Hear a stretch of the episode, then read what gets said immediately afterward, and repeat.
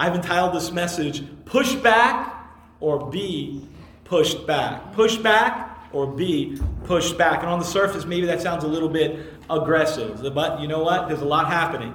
And when you're getting ready for a battle, when you're getting ready uh, for a conflict, or, or maybe getting ready, um, a host of emotions might just start going through your mind and, and, and your heart and what's, what's happening, right? Just hearing the title, Push Back or Be Pushed Back, It musters up some emotion in people. And if that's happening, that's good. Push back or be pushed back. Listen, when war is looming and a fight is about to break out, anxieties uh, start to flare up, concern for your, your future starts to heighten and you start paying attention to what's really happening around you. Listen, if you if you're outside of a car and if you're inside your car and all of a sudden see you, see a fight breaking out, you're wondering, is this going to affect me? Do I need to get run this red light? Do I need to get out of out of the area? Right? When you see this stuff happening, anxieties start to flare up, and I just think sometimes that's a good place to be. Um, I think too many Christians are living in this very docile, very comfortable zone, approaching to, live, to, to this living. Um, and it's easy to do nothing. It's easy to be compliant. It's easy to be complacent. It's easy to stay home. It's easy not to get involved and, and simply just keep the peace. And many people think it's keep the peace at any reason, right? At any cost, keep the peace. But the Bible says in Romans 12, verse 18, if it's possible, if it's possible, as far as it depends on, on you, live at peace with everyone. So that means don't go looking for a fight. Don't go looking for a fight. Don't go looking, don't go looting, and don't go destroying other people's property. See, that's hostile, and that's not biblical. Don't destroy your neighbor's property. Don't, don't go on Facebook and just start beating people up verbally behind your, behind your keystrokes, all right? Don't do that. But can we defend ourselves? And, and are there times that we need to be on the offensive and not always, I don't mean offended, on the offensive and not always lay down and just be walked over? And I think the answer to both of those are yes. In fact, I actually think we're commanded to stand up and stand firm and hold the line and not give in to certain uh, demands. And I think, in fact, I know that we ought to proclaim and you know proclaim and promote the good news of Jesus Christ, right? And that is going to make people angry. You have to understand that, right? That is going to remove peace. You need to understand that. It will make people angry. It will get people upset. It will say, have people say, yo, stay over there. Keep that Jesus over there, right? It will upset people. You have to understand that. Uh, Jesus is pro life. Satan is anti life. You need to understand that, right? Just because these topics uh, have become political and personalized, right, doesn't mean that we need to stop talking about certain things, right, and presenting and proclaiming the good news of Christ. Jesus is pro life. It's like our rainbow, right? When did that become political? When did our rainbow become political? Uh, but it was given by God as a covenant reminder to us. And God blessed Noah and his family and told him to be fruitful and multiply and says, I'm going to bless you and fill the earth. And, and that would, and and a flood will never come again to destroy the earth like it once happened. So why did God, why, why did God initially send the, send the flood in, in the first place? Because every inclination of man's, man's thoughts and hearts were towards evil. And so he's going to wipe away mankind. But Noah, Noah comes and finds favor in the Lord, and he was spared because he found favor with the Lord. And his wife was spared, and his three boys were spared. His family was spared, right? And, and, and their wives were spared. So eight people were spared in all of mankind. It rained 40 days and 40 nights, and the waters covered the entire earth. Not a little about of earth. It wasn't, it was a, it was a covering of the entire earth. And every living thing, every creature, every human was destroyed on earth unless you were protected by that by, by God in that ark. Sin, like a cancer, needs to be purged. And so there are times you just will not have peace. And there are times that we just must defend. And there are times that we need to be on the offensive. Now, if we keep reading Romans 12, we're not going to do that today, but if you do, I think it's speaking more about anger burning in you so strongly that you go ahead of God and you try to destroy and harm, uh, harm others that are against you, not from a defending posture or a protecting posture, but simply out of retribution, out of anger. You're mad, like we see with the looters and the rioters. It was simply violence and lawlessness and evil and godliness. And that's not the way we ought to live as believers. And the world is filled today with people who are violent and mean spirited and want to bring down people and make you live in fear and terrorize you. And the list goes on and on. Some will live by the sword, others are to live by the cross. Verse 21 says, Do not be overcome by evil, but overcome evil with good. In fact, we're supposed to show the love of God to those who oppose us. We are to be kind to those that actually stand against us. But there's an evil out there, right? And darkness simply won't go away, and therefore you cannot always live peaceably in this world. I believe it's demonic in its nature, and it's powerful, and it comes to kill, steal, and destroy, and it will push you, and it will push you. And the question is when it pushes you, will you push it back? Will you yield to it? Will you cow down to it? Will you be silent? Or will you fight back? And will you push back darkness? In a moment, we're going to read Matthew 16, 18, and I believe the church in this portion of Scripture is supposed to be aggressive, not complacent, and not always just simply compliant. The church was never meant to always be on the defensive either. We are to advance the kingdom of God, His will, His purpose, not be defeated and not be pushed back all the time or pushed around all the time, but we are to stand firm in our faith. Amen. We are to hold the line. And we have lost so much ground to the enemies of God. We have lost so much because so many believers have been pushed and have been silenced rather than pushing back and speaking up and standing up and speaking out against evil and against wrong. We have a voice, and our voice should be heard. And our voice is a matter of life and death. It is a matter of life and death. And so I like to dive into this further, this portion of Scripture, and look at the church locally and globally and ask what is the church? What is our role and responsibility as believers? What is the role as people of God? Finally, are we, are we to be pushing forward or are we to be pushed back? And I think this country, in so many ways, have been split and I think the church has been split in so many ways that it has weakened us. When we are to unite in our faith, we are to unite in love, we are to unite in purpose, we are to unite as people of God. But so many are divided. And let me tell you, I'm so glad that right now this church has united as one in worship, in mind, in unity, in rallying together. It's a beautiful thing to be a part of, church. All right? It's beautiful. Yeah. You should, you should praise the Lord in the process as we just uniting in faith and love. Right? But Satan is laughing at so many believers of God because they're weak in their faith. And I believe it's, take, it's time to take a stand and push, push, push back the enemy of God.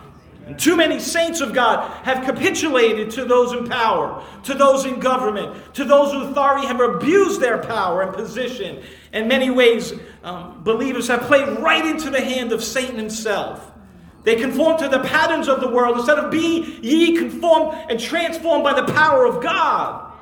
The devil is real and the devil really wants to hurt you.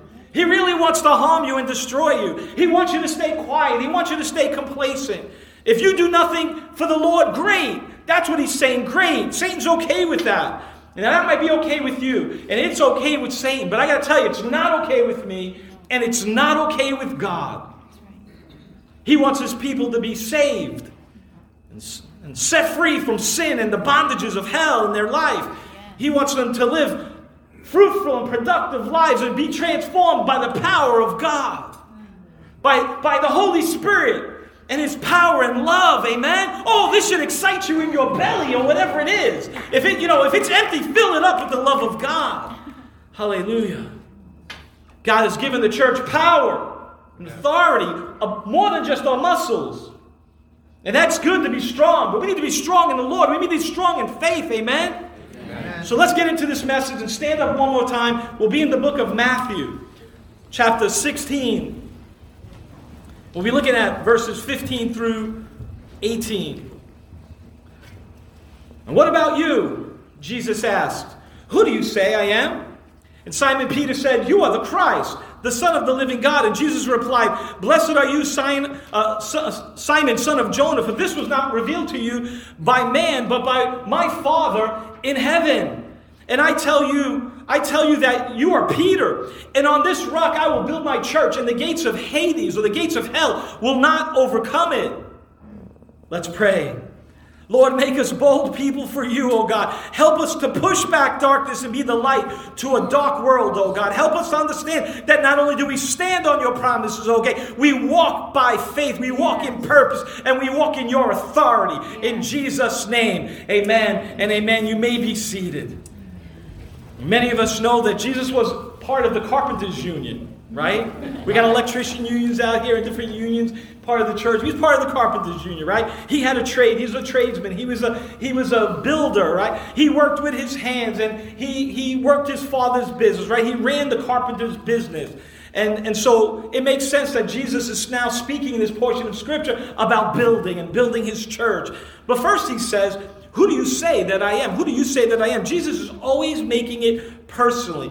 And, and maybe initially it's general. So in verse 13, when he says, Who do people say the Son of Man is? See, this is a general question. This is broad. This is this is vague in a sense, right? Those over there, who those over there, who do who do they say that I am? Those way over there, right? On, on that side of the, of the railroad tracks, on that side of the ocean, those people in that camp, who do they say the Son of Man? But eventually Jesus makes it personal, and so he asks his disciples who are with him face to face, he asks them, Who do you say that I am?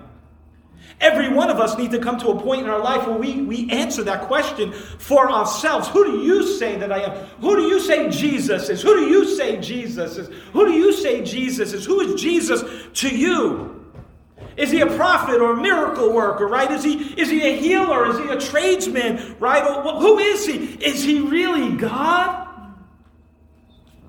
And Simon Peter, representing his crew, his friends, his disciples, he just jumps right onto the water. He just jumps right into the conversation. In verse 16, you are the Christ, the Son of the living God. So, the first thing I want to speak about this morning is who is Jesus?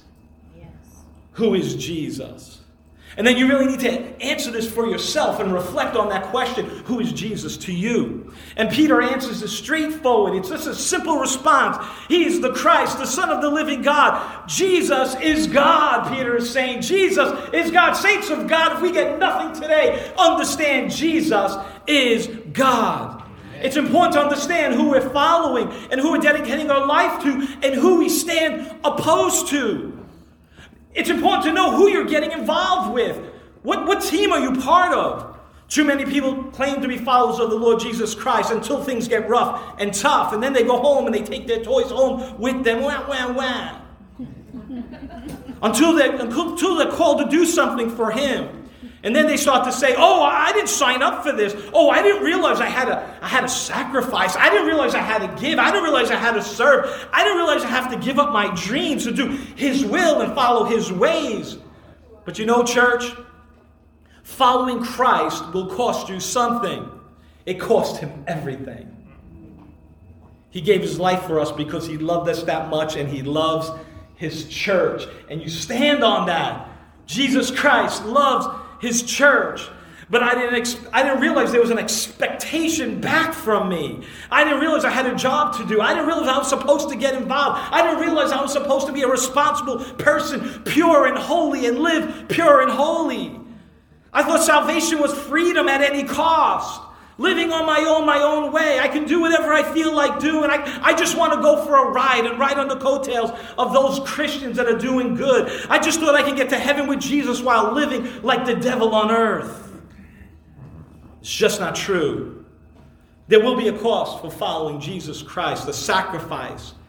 You will have to give him your life, or else you're not part of his team. In fact, once you're saved, you're no longer your own, right? Your life belongs to Him. He has purchased you now. He is now to be your Lord and Master of your life. And if He is not Lord of everything you are and everything that you, you have, then He is not Lord at all of your life. It's all or it's nothing. It's not a little dip. It's all or nothing. You're either a little wet or you're not wet. So many people want the blessings and, and benefit from His blessing without the pain of His suffering. You have to go through the cross to be saved. Now, that doesn't mean we crucify you on a cross again, but it does mean you live the crucified life. Amen? You know, that was weak, but you do live the crucified life. In a way, you die to self. And Jesus died on the cross so that we can have eternal life. Our goal should be to live more like Jesus Christ. That he should be Lord of our life. Amen? It, or we should move away from our sinful nature and move more to his perfection and be complete in Christ Jesus. We are to live like him. We are to model him, right? We are to, when people see us, they see Jesus in us. And Peter says, You are the Christ, which means you're the anointed one, the Savior of the world, the Son of the living God. We're to be pure and holy because he is pure and holy. Now, this Greek word, this Greek word, uh, Christo, means the anointed one or the chosen one. And the Hebrew word here is the Messiah, right? Now, Jesus, Jesus was given that name by his mother Mary in her obedience, right? To the angel's declaration, you can read that in Luke 131, you shall call him Jesus. And so Jesus is his name and Christ is his title. And over the years, people will, will use Christ as his title, and it's come to be that way in a lot of places, but it wasn't that way from the beginning. And when you use the term Lord Jesus Christ, you're equating him to God. You're saying Yahweh or, or Jehovah. Lord, Master. Jesus Christ means Jesus the Messiah, Jesus the Anointed One, Jesus the Chosen One. And there's hundreds of prophetic uh, passages in the Old Testament pointing to the coming Messiah that he will be the deliverer and savior of the world. So, so many people uh, and the disciples and the people of that day, they, they thought the Messiah would come a certain way. They thought he would come with military might and to be released, release them of their years of and decades of bondage and captivity uh, from earthly leaders. And when Jesus came, he didn't necessarily do that. And so they were confused and they were saying, How can he be the Messiah? He came as a baby. He came as a suffering servant. He came riding a donkey. He came with humility. And ultimately, he came because he loved us and wanted to deliver all people from the power and the penalty of sin. But he didn't come the way they expected him to come. Even though all the prophecies were declared, the prophecies where the words were written, he, they didn't understand. But Peter, oh, you got to love Peter, enlightened by God, said, You are the Christ. You are the anointed one. Now, usually being anointed, you'd be anointed with oil, and oil was poured on one's head, and to signify also that you're part of God's service. But it was also symbolic that God was anointing or choosing you. And so not only was Jesus anointed at least two times by, in oil in, in, uh, on different occasions, he was anointed by the Holy Spirit. You might want to write this down. Acts chapter 10, verse 38 how God anointed Jesus of Nazareth with the Holy Spirit and power, and he went around doing good and healing who were under the power of the devil because God was with him.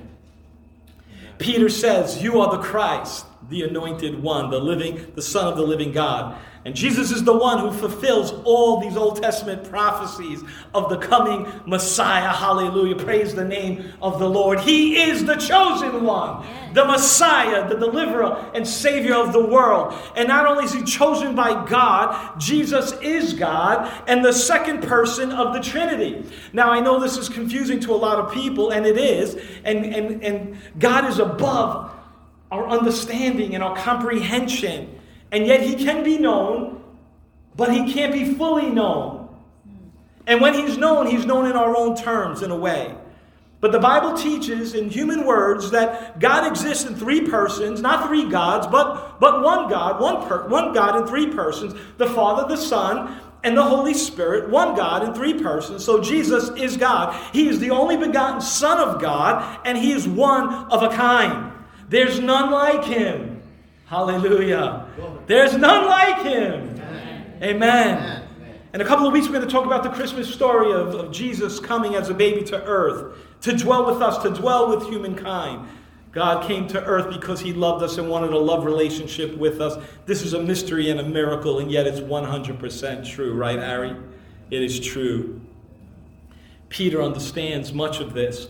And the light went off in his head and his heart, you are the Christ. You are the anointed one. You are the chosen one. You are the Son of the living God. And we need to get to the point that, that we believe this too. Amen? That we are convicted and convinced that Jesus is God and we are going to dedicate our life to God. And if it means dying for Him, so be it. I know these are hard words, but so be it. We are to live for Him, we are to die for Him. Now, Peter wavers at time, and I get this. Through Scripture, we see Peter wavers. Well, let me tell you, you will waver in your faith as well. And when you do confess, confess your fears, confess your failures, confess your sins unto God, and repent. Repentance is simply missing the mark. It's turning from your sins and turning towards God. And when you do, you pray and you speak from Him. You speak to Him from your heart. Confess and repent of your sins and tell Him, hey, I, I did something wrong. And let me tell you, He's just, He is faithful. He will forgive you as you cry out to Him and speak to Him from your heart. Invite Him into your heart. He will, he will change you, He will save you. Now, Jesus warns Peter and, this, and his disciples about falling into temptations, and he, he says, Be careful and pray. Luke 22, verse 40. Jesus says, Pray that you will not fall into temptation. Luke 22, 40. Pray that you will not fall into temptation. Prayer is being proactive. Prayer is being assertive. Prayer is having a certain amount of confidence in the Lord that when you pray, God will heal you. When you pray, God will help you. When you pray, God will answer. When you pray, something is going to happen in the atmosphere. Things are going to begin to change. But we must pray in faith, believing. We are being active in faith when we pray, believing that God will hear us and that God will help us. Now, faith is not just words, but it's deeds, it's taking action. And we believe that He is God. And so we pray to Him. We depend on Him. We rely on Him. We serve Him. We obey Him. Faith is not just taking a back seat or watching from the sidelines. This is knowing and being aware that there is a real enemy out there that wants to hurt you and wants to harm you and wants to tempt you, and you're willing to push back. You're willing to do something about it. And the Lord's telling him, his disciples, don't you just sit there idle. Don't just be on the defensive. Be offensive. Be proactive. Be aggressive. Be, be aggressive. Oh, I don't know where that came from. But pray in advance of the attacks that will come your way, and they will come your way. You will be attacked. So get ready for the attacks. Know they're coming and start doing something about it. Amen. The Lord is telling his disciples how to combat temptation by praying and resisting the devil in Jesus' name. We'll come back to this idea in a few moments, but one thing's for sure we are to overcome darkness and, and temptations. We are not to be idle. We are not to be sidelined. We are not to be quiet. We are not to be prayerless people. And people, and Peter started out to understand who Jesus was and is. He is the Christ, the Messiah, the anointed one, the Son of the living God. And when we understand this too, things start to happen. It gives us confidence and our focus and, and, and we'll fix our eyes and gaze on Him. Our understanding will change. When, when we understand these things, our prayer will be full of faith. Faith will increase. It will change the trajectory of one's life as well. It will change how we think and what we see and what we do next. People of action. When we focus on Jesus and start to understand His will and His ways, we will be blessed. Hallelujah. Verse 17, Jesus says, Blessed are you, Simon, son of Jonah, for this was not revealed to you by man, but, my, but by my Father in heaven. The Holy Spirit is the one that convicts of sin, and He reveals Jesus to us, and He guides us in all truth. And Peter, Peter, Peter, you are blessed because you're starting to understand who Jesus is. And when you understand that, Peter, you are starting to be blessed. Oh, He is God. He is the Messiah. He is the Savior of the world. In verse 18, I tell you that you are Peter. On this rock I will build my church, and the gates of hell will not overcome it.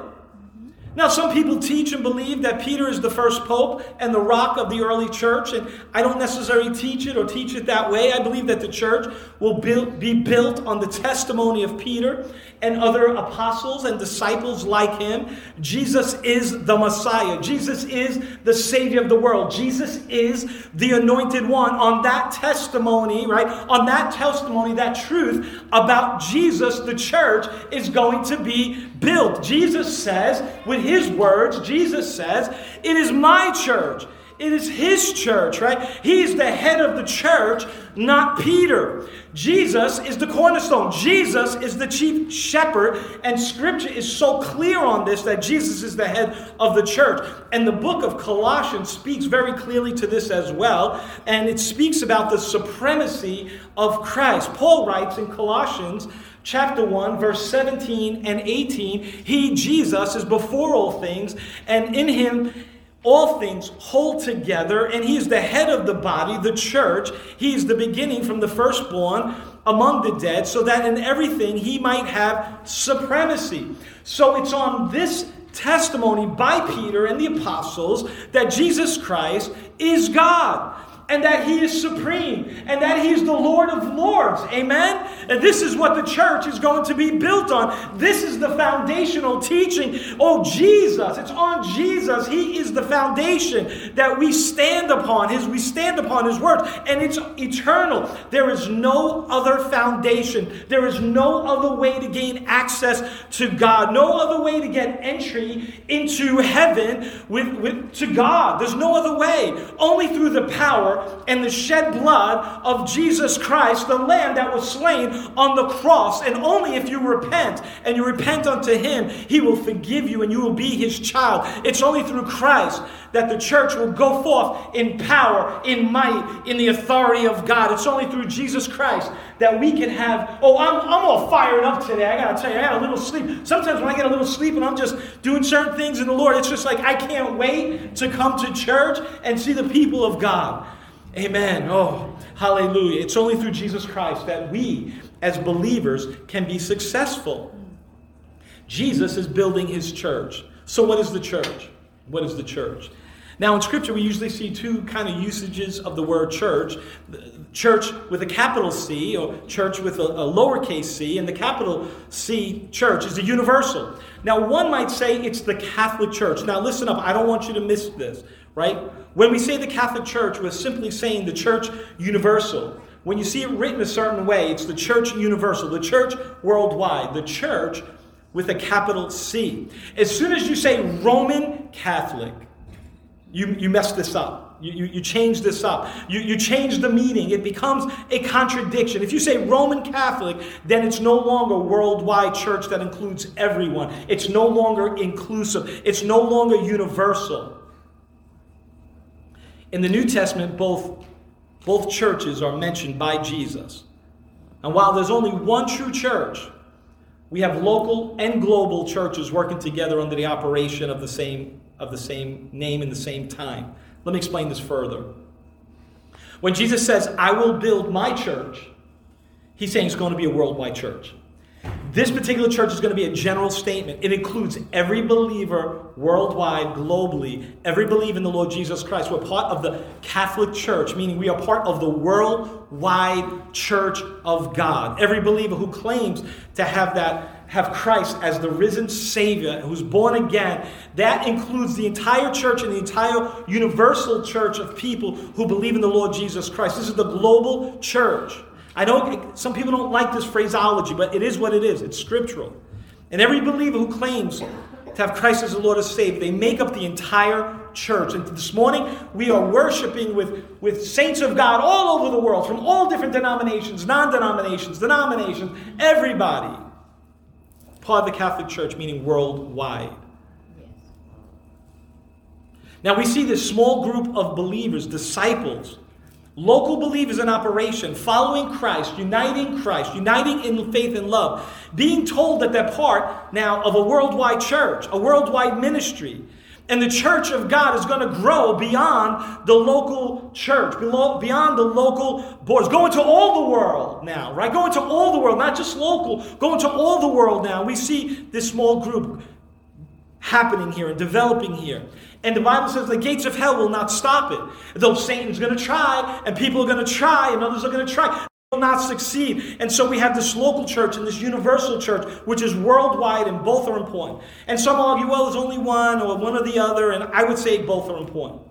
And we have both of them in full operation in Scripture. And the local church and local communities are often the ones that are helping to fund worldwide ministries. We read that Jesus will build his church, it will be a worldwide ministry. Throughout the Scripture, we read of also local churches Ephesus, Corinth, uh, Philippi, other places. And we're all part of the worldwide church as well. But we should all be part and plug in to his local church, to his local community. Amen? And that's what you're doing today. You're part of the local church in this area, surrounding area. And I say New Jersey, New York, Pennsylvania. And from there, we work our way outwards and further and further and further. And that's why that board is filled with missionaries, because we also believe in worldwide ministry. What does the church mean?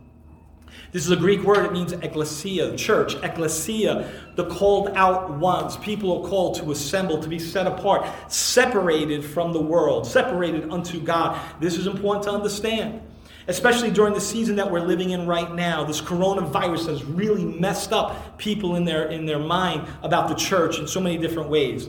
One thing that I believe that stands out for sure, the Bible clearly calls us to step out in faith, to step out in love, to step out and assemble. While many governors and leaders and Christians are staying, saying, stay home, Stay inside. Don't meet and greet. Don't go out. Don't assemble, right? Jesus is saying just the opposite. He's saying we're going to go out there and be aggressive. We're going to go out there and conquer. Amen. I believe so much of what's happening in America and across the world is demonic. Satan wants to silence the church. Satan wants to silence the people. Satan wants to silence you, and he's going to do it in so many various ways. He wants to cover up your mouth. He doesn't want you to speak out. He doesn't want you to go out. He doesn't want you to be bold. He doesn't want you to face anyone. He doesn't want God's face to shine upon you, and he doesn't want your face to shine upon others. I get that we have to wear the mask, and I get there's masks out there. And, I, and we give out masks here, and people wear masks here. But we need to understand that something demonic is happening in America, really around the world. Don't, don't, the, the enemy is, is on the prowl. He, he's advancing while many of the believers and many of the watchmen are asleep and have abandoned their post. They have given up ground to the enemy of God. Many have gotten so complacent, right? Uh, with this alleged pandemic. I get it, it's worldwide, but I question a lot of what's happening. And I do believe a lot of what's happening is demonic. Here lies a major problem for us inside the church. And we should ask ourselves this question How do we honor and follow our leaders and our governments and, and those that are in power without disobeying God's words? Can we do it and be holy and pure? Can we do it and, and honor the words of Scripture at the same time? Selah. Dwell on that. And so once we know who Jesus is and once we know what the church is, what are you going to do about it? Going to do about it? Hey, yo. What are you going to do about it?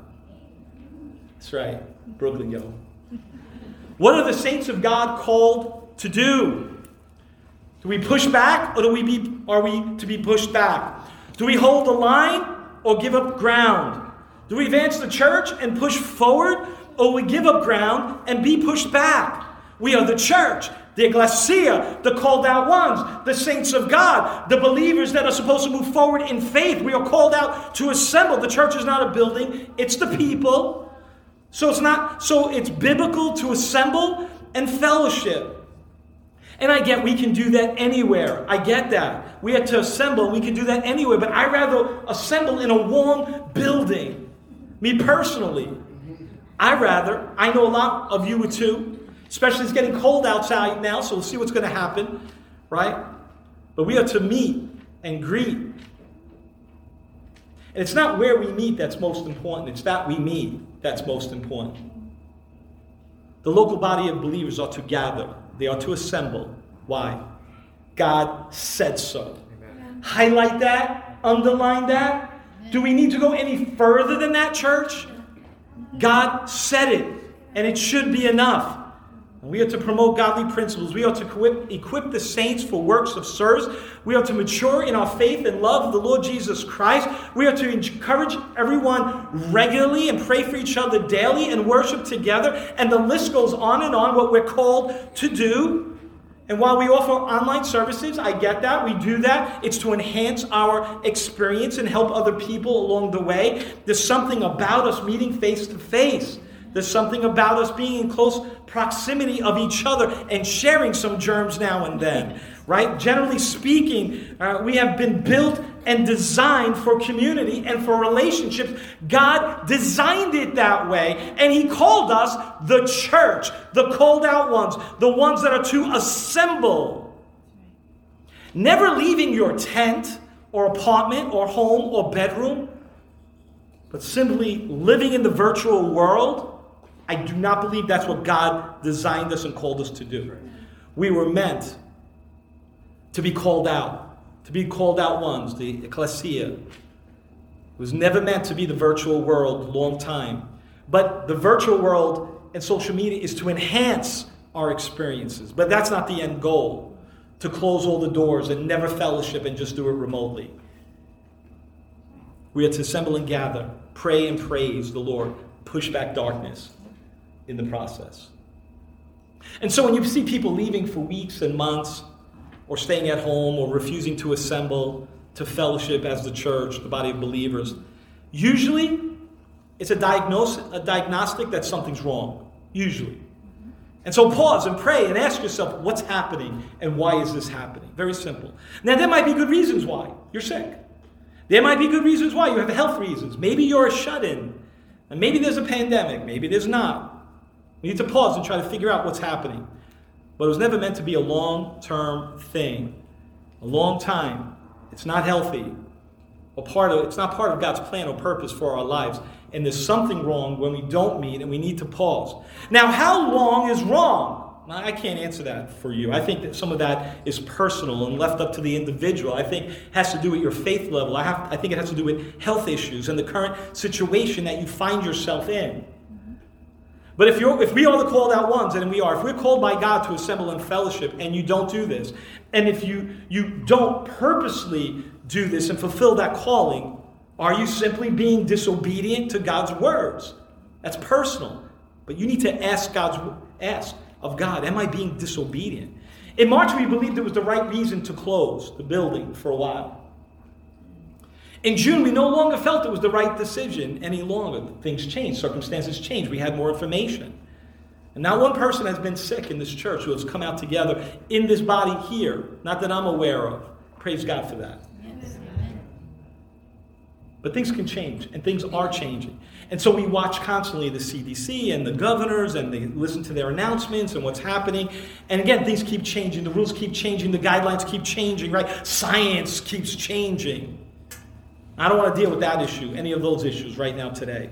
But what we need to be aware of, if the government wants to start getting silly again, start shutting churches again, even in this part of the country, or tell us that we can't meet any longer, we really need to pause and, and process what is really happening and what our next steps should be and why it's happening. What do we do next? Now, let me say this too. Today's the coronavirus, and tomorrow it might be the power grid going down and therefore our technology becomes useless. Um, who knows? Uh, maybe it's a new virus. Maybe it's a new issue. Maybe it's a new problem. Something that's keeping us apart. There's going to be other obstacles in a way that, that's going to hinder us from getting together. Please make sure that we have your right address and, and cell phones and, and telephone numbers and emails. There's going, there's going to be obstacles. All right? And I think if they shut things down again, it's not going to be two or three weeks yeah, that didn't happen. It's not going to be several months either. It's going to be for a very, very long time. So pray for the country, pray for whoever the leaders are, pray for wisdom, and pray that this that these viruses go away and that God's God just supernaturally does some great miracles here. Remember, it was only supposed to be two or three weeks. Now, don't be alarmed. Don't be fearful. Don't, don't be afraid, right? This message, though, is about us being on the offensive um, and being proactive and walking and operating in faith. It's about resisting the devil and evil. And I'll explain this more, but it's not about fighting the governor or those in authority, but it's about bombarding heaven with prayer and praise and worship. It's about uniting in faith and love and following biblical principles, right? And if they scatter us, we'll multiply even more. If they scatter us, will multiply even more. Why? Because God's church will prevail against darkness. God's church will prevail against hell.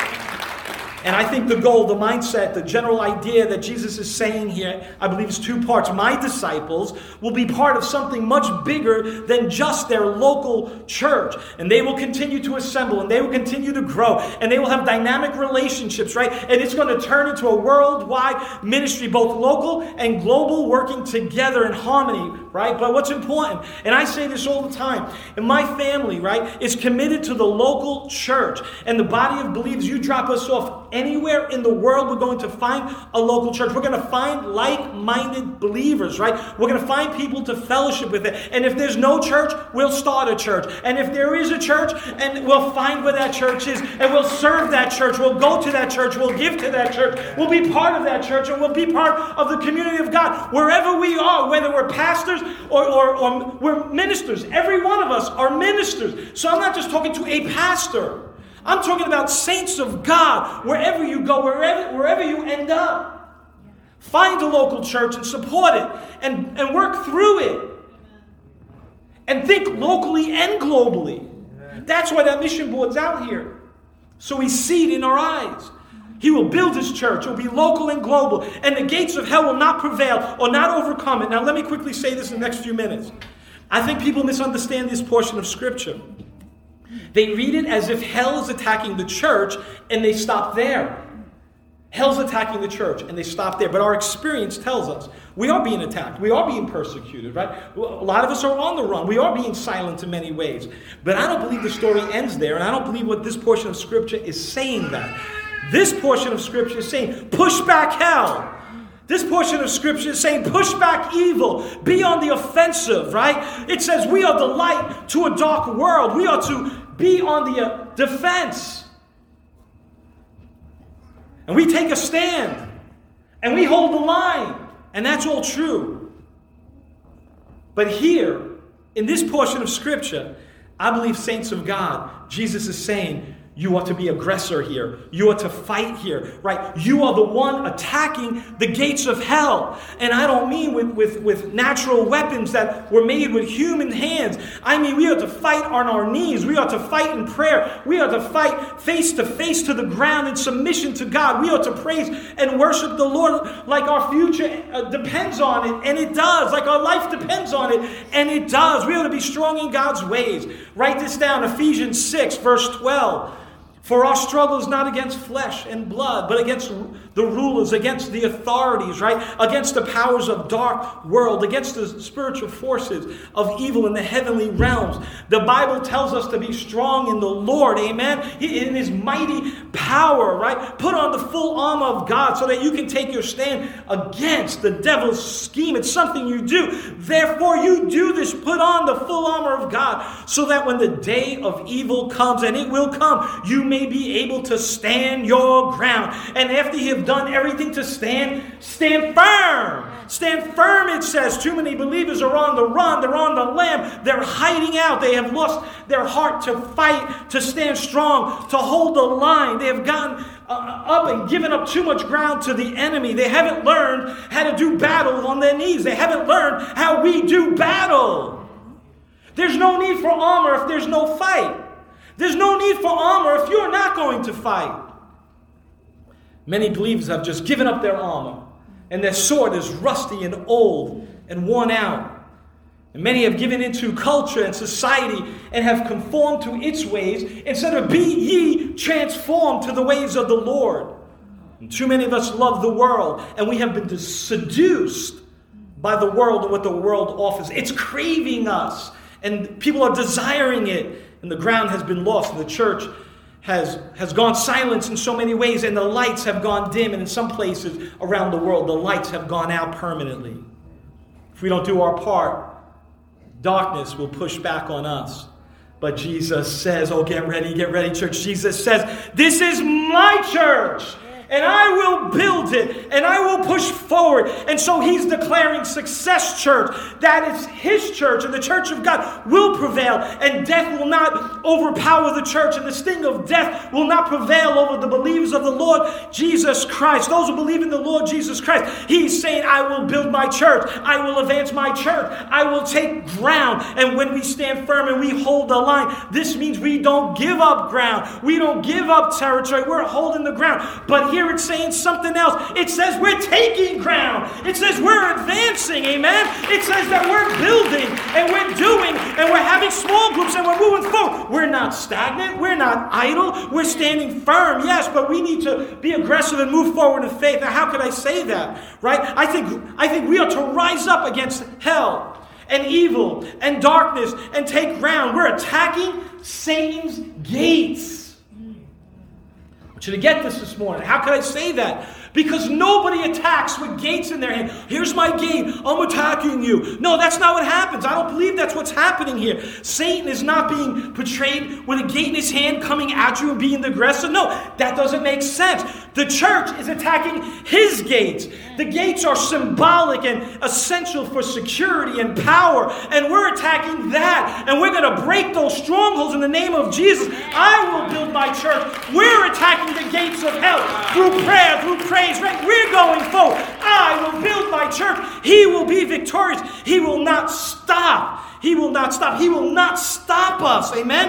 The hell's gates, right? We need to push back. Hell's gates will not push us back. Jesus is saying, We're going on the attack. We're attacking evil. We're attacking hell. Well, the gates of hell, right? Those gates will not stop us. They will not prevail. They will not overcome our attacks. We will demolish those gates, those strongholds in Jesus' name. We have missiles that are locked and loaded on those gates, and those weapons are not of this world. You need to understand this. Second Corinthians 10 4 and 5. These weapons that we fight with are not weapons of the world. On the contrary, they are divine power to demolish strongholds in Jesus' name. We demolish every argument and every pretension that sets itself up against the knowledge of God. You need to have the knowledge of God. We take captive every thought to make it obedient to Christ. We are to be obedient to Christ.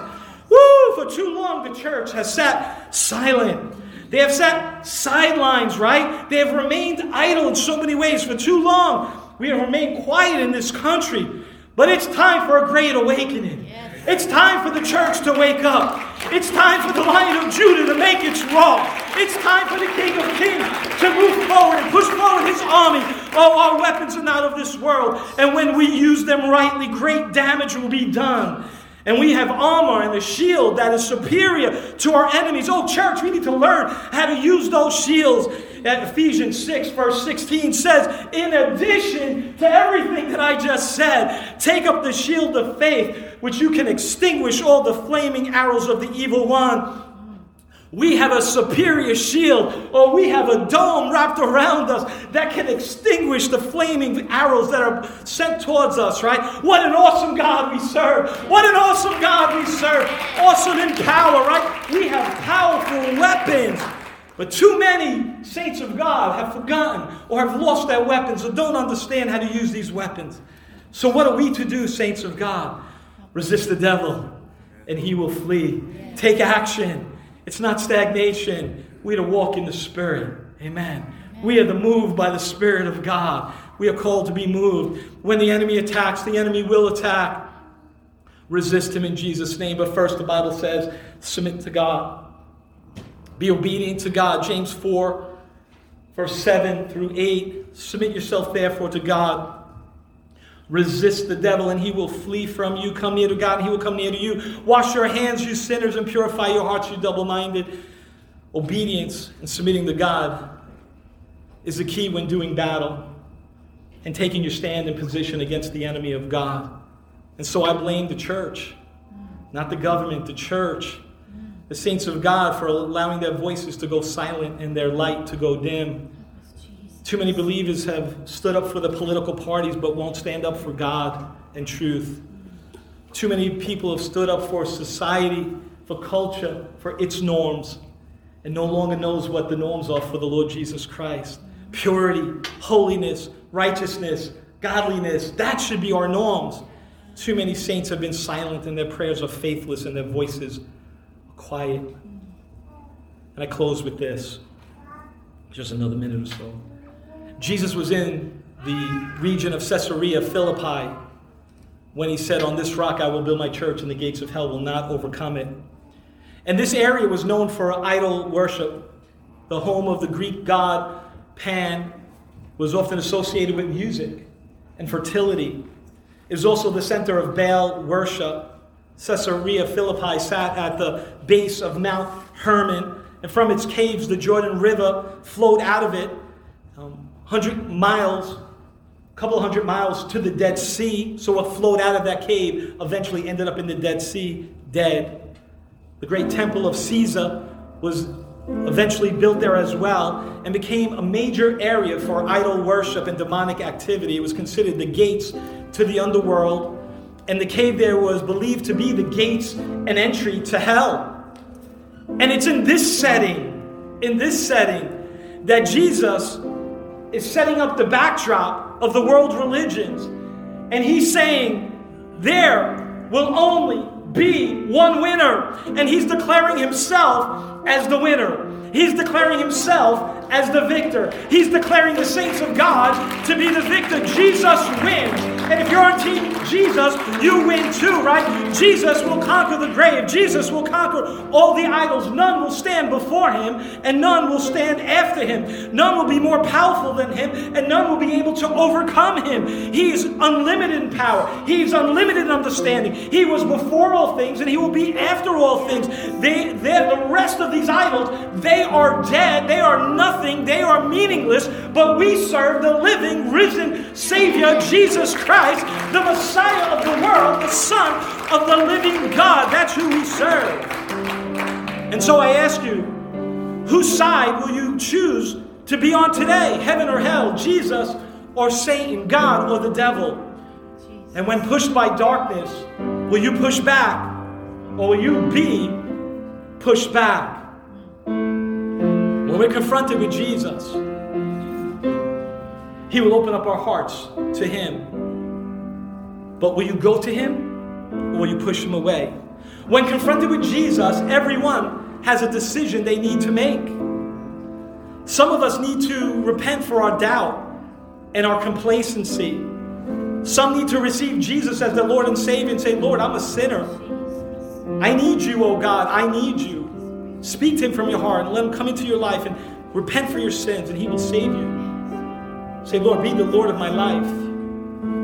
Some of us just simply need to figure out what our next steps are going to be.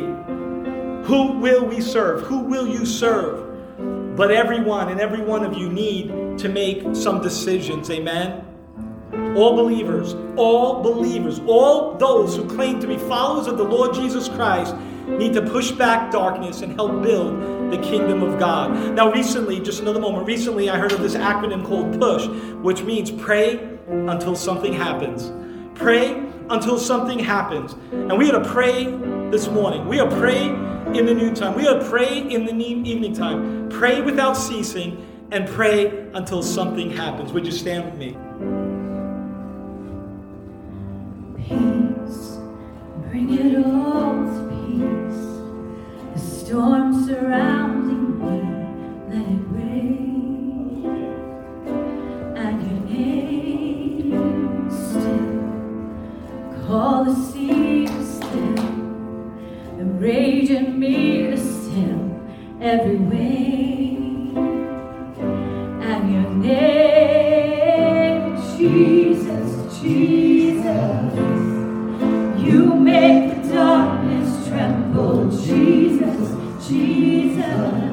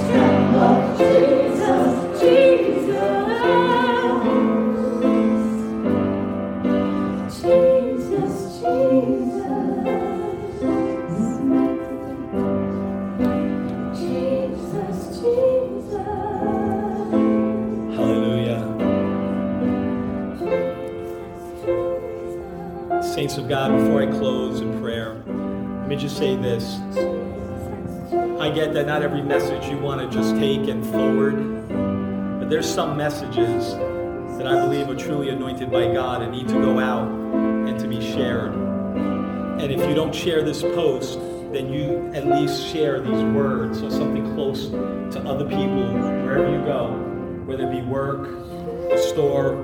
We need to start having this mindset that we will push back or be pushed back.